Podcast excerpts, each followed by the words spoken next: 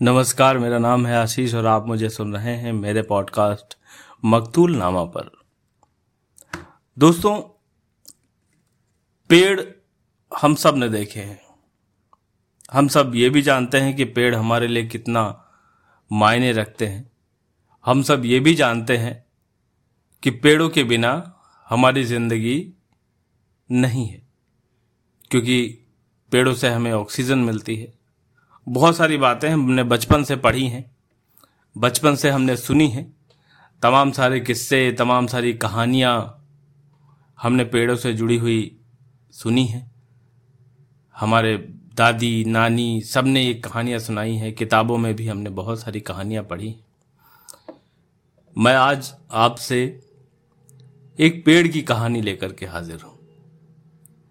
एक पेड़ की कहानी सुनाने जा रहा हूँ मैं आपको।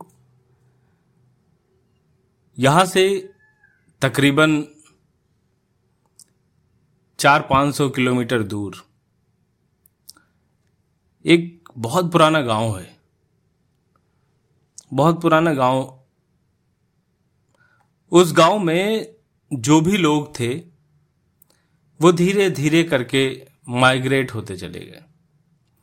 काम की तलाश में, रोज़गार की तलाश में, धंधे की तलाश में वो सब उस गाँव को छोड़कर धीरे धीरे जाते रहे। उस गाँव के मुहाने पर एक बड़ा ही पुराना बरगद का पेड़ हुआ करता था। अभी भी है। उस गाँव में जाने और इस गाँव से बाहर जाने के लिए आपको उस पेड़ की नीचे से ही निकलकर जाना होता था।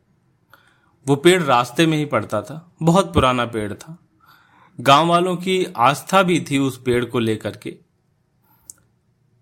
ग्राम देवता का ज़िक्र आपने कई बार कहानियों में सुना होगा।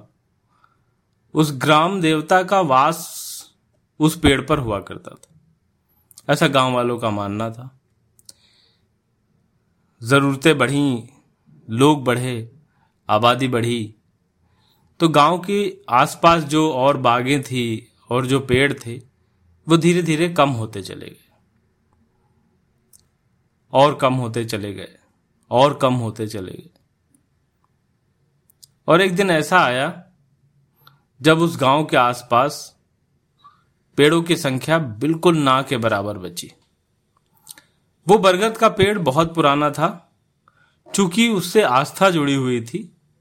इस वजह से उस पेड़ को किसी ने ना काटा, ना किसी ने उस पर हथौड़ी, कुल्हाड़ी चलाने की ज़रूरत की, लेकिन बाकी सारे पेड़ कट गए।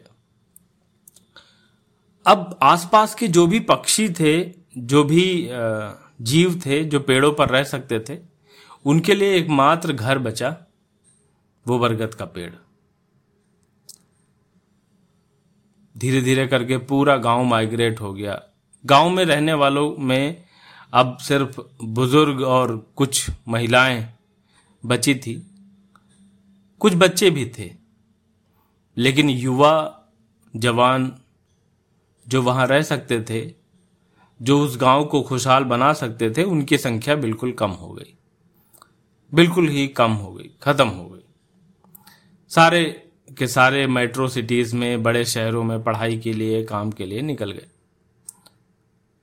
वो गाँव, वो पेड़ जो था, वो उसकी उम्र तकरीबन सौ साल से ऊपर की रही होगी। उसने बहुत कुछ बदलते देखा, बहुत कुछ होते देखा। गाँव को गाँव से लेकर के वीरान होते तक का सफ़र उस पेड़ ने बखूबी देखा था।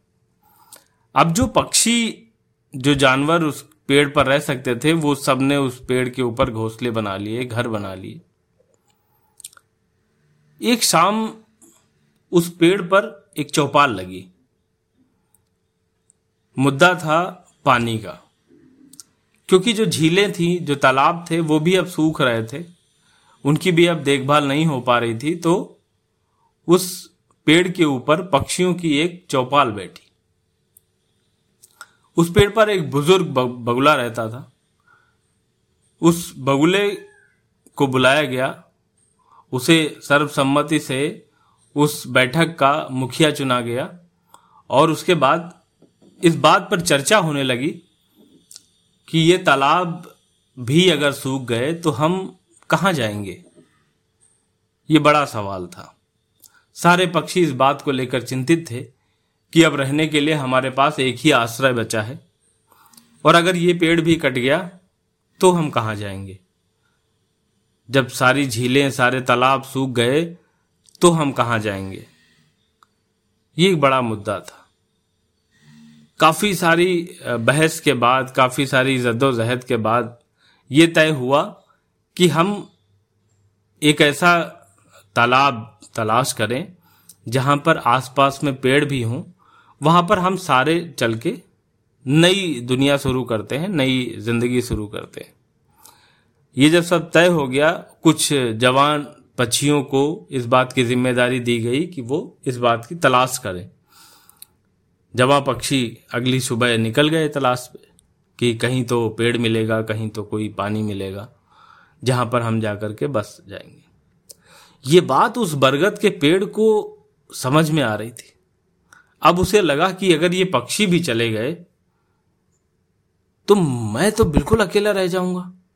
मैं तो कहीं जा भी नहीं सकता। अब उस पेड़ को बड़ी चिंता हो रही थी। बुज़ुर्ग पेड़, अब करे तो क्या करे, वो बोल बोल भी नहीं सकता था, बात भी नहीं कर सकता था। तो जो जिस ग्राम देवता का वास उस पर हुआ करता था, उस पेड़ ने अपने उसी देवता का आवाहन किया और उससे विनती की कि कुछ भी करके, कैसे भी करके मुझे बोलने की ताकत दे दी जाए।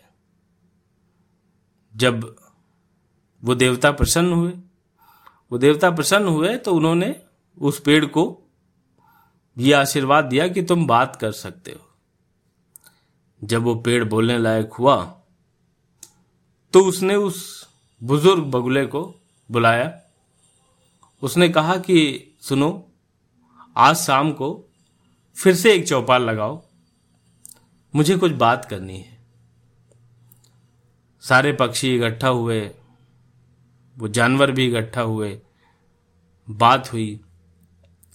पेड़ ने कहा कि देखो, तुम लोग भी चले जाओगे, तुम लोग भी अगर मुझे छोड़कर चले गए तो मैं तो कहीं जा नहीं सकता हूँ। मैं तो यहीं रह जाऊँगा। तो मैं क्या करूँगा?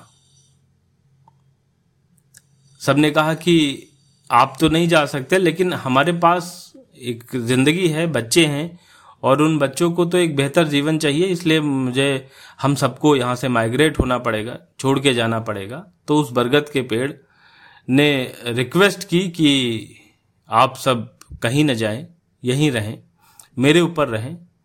मैं कुछ करता हूँ जिससे यहाँ पर आपको जाने की ज़रूरत ना पड़े और फिर से चीज़ें बहाल हो जाए। तो अब वो पेड़ बोल सकता था। तो सबने कहा कि चलो ठीक है, पुराना पेड़ है, इसकी बात मान लेते हैं। तो अगले दिन उस गाँव के कुछ बुज़ुर्ग दोपहर के समय जब उस पेड़ की छांव में बैठे तो उस पेड़ ने अपनी एक टहनी को नीचे गिरा दिया। सबने देखा कि ना कोई हवा चली, ना कुछ कोई हलचल हुई, अचानक से ये टहनी कैसे गिर गई? सब उस पेड़ की तरफ़ देखने लगे कि क्या हुआ। तो उस पेड़ से आवाज़ आई कि तुम सबने अपने बच्चों को तो बाहर भेज दिया। अपने बच्चों को तो तुमने आधुनिकता की आंधी में झोंक दिया। लेकिन हम कहाँ जाएँ? हम पेड़ कहाँ जाएँ? हम तो चल भी नहीं सकते। ये पक्षी कहाँ जाएँ जो पीढ़ियों से यहाँ पर रह रहे थे, इसी गाँव के आसपास रह रहे थे। आपने अपनी ज़रूरत के हिसाब से सारे पेड़ काट दिए, सारे पौधे काट दिए, सारे तालाब सुखा दिए। अब हम कहाँ जाएँ? तो उन बुज़ुर्गों ने एक हाथ जोड़कर कहा, उन्हें लगा कि ये ग्राम देवता बोल रहे हैं तो उन्होंने कहा कि हम कर भी क्या सकते हैं? अब ज़रूरतें ऐसी हैं, हम, अब परिस्थितियाँ ऐसी हो गई कि बच्चों को हमें भेजना ही पड़ा। तो उस पेड़ ने कहा कि देखो, अगर आप चले जाओगे तो एक भारी विपत्ति आएगी इस गाँव के ऊपर। अगर आप चाहते हो कि गाँव पर कोई बीमारी, कोई विपत्ति ना आए तो आपको कुछ काम करने पड़ेंगे। तो किसी ने कहा कि क्या हमें बलि देनी चाहिए? किसी ने कहा कि क्या हमें अनुष्ठान करना चाहिए? किसी ने कहा कि क्या हमें पूजा करनी चाहिए? तो उस पेड़ ने कहा कि नहीं, आपको कुछ भी नहीं करना है। आपको बस वो जो झील यहाँ पास में है, उस झील को दोबारा से आपको खोद करके झील को तैयार करना है, बारिश का पानी उसमें स्टोर करना है और कुछ पेड़ लगाने बुज़ुर्गों ने कहा कि ये तो सब नई पीढ़ी का किया धरा है। नई पीढ़ी आधुनिक हो गई है तो हम क्या करें? हमारी तो कोई गलती नहीं है। तो उस पेड़ ने कहा कि नहीं गलती तो आपसे ही हुई। आपने पेड़ों को कटने से रोका नहीं। जब पेड़ कट रहे थे, तब आप भी तो चुप थे। आपकी चुप्पी ने ये सब होने दिया। अगर आपने उस वक्त विरोध किया होता, उस वक्त बात की होती तो शायद ऐसा नहीं होता। लेकिन वो ग्राम देवता के डर से लेकर के, गाँव वालों को ये बात समझ में आई तो वो बुजुर्गवार अगले दिन से काम पर लग गए। झील तैयार हुई। झील के आसपास पेड़ लगाए गए। अब पेड़ एक दो दिन में तो बड़े होने से रहे। बारिश का इंतज़ार हुआ। बारिश आई। झील भरी। पौधे हरे हो गए। धीरे धीरे करके एक उम्मीद जगी और उस उम्मीद ने एक दिन उस पूरी जगह को हरा भरा कर दिया। अब फिर से वहाँ पर पेड़ है। अब फिर से वहाँ पर पानी है, अब फिर से वहाँ पर जीवन है। ये डर जो है, वो कई हद तक काम करता है। अगर हमारे बुज़ुर्गों ने पेड़ों से लेकर के, जानवरों से लेकर के ये सब कहानियाँ ना गढ़ी होती, हमें डर ना बिठाया होता तो शायद आज हम इतना भी ना बचा पाए होते। तो कहीं हद तक डर ज़रूरी है कहीं हद तक डर ज़रूरी है कि हम डर के ही कम से कम अपनी चीज़ों को बचा लें, डर के ही हम अपनी चीज़ों को संजो के रख लें। पेड़ बहुत ज़रूरी चीज़ है। पेड़ों को कटने से तो रोकना ही पड़ेगा। मेरी कहानियाँ, मेरे किस्से आपको सिर्फ़ और सिर्फ़ मोटिवेट करने के लिए हैं। आपको मेरी बातें अगर समझ में आती हैं, मेरी बातें आपको लगती हैं कि आपको सही बात है, मैं सही बात कह रहा हूँ।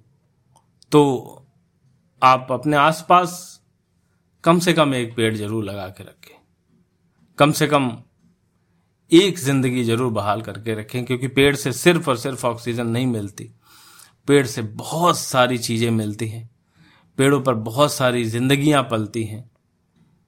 जैसे धरती है हमारे लिए, वैसे ही धरती पर लगा एक पेड़ भी है। वो पेड़ भी उतना ही इंपॉर्टेंट है। जितना कि हमारा जीवन। तो उम्मीद करता हूँ कि आपको मेरी बात समझ में आई होगी, मेरी बात अच्छी लगी होगी। अच्छी लगी है तो आप शेयर करिए शेयर करिए अपने दोस्तों के साथ, अपने जानने वालों के साथ, अपने चाहने वालों के साथ। मैं फिर आऊँगा किसी और दिन, किसी और समय, किसी और नई कहानी के साथ।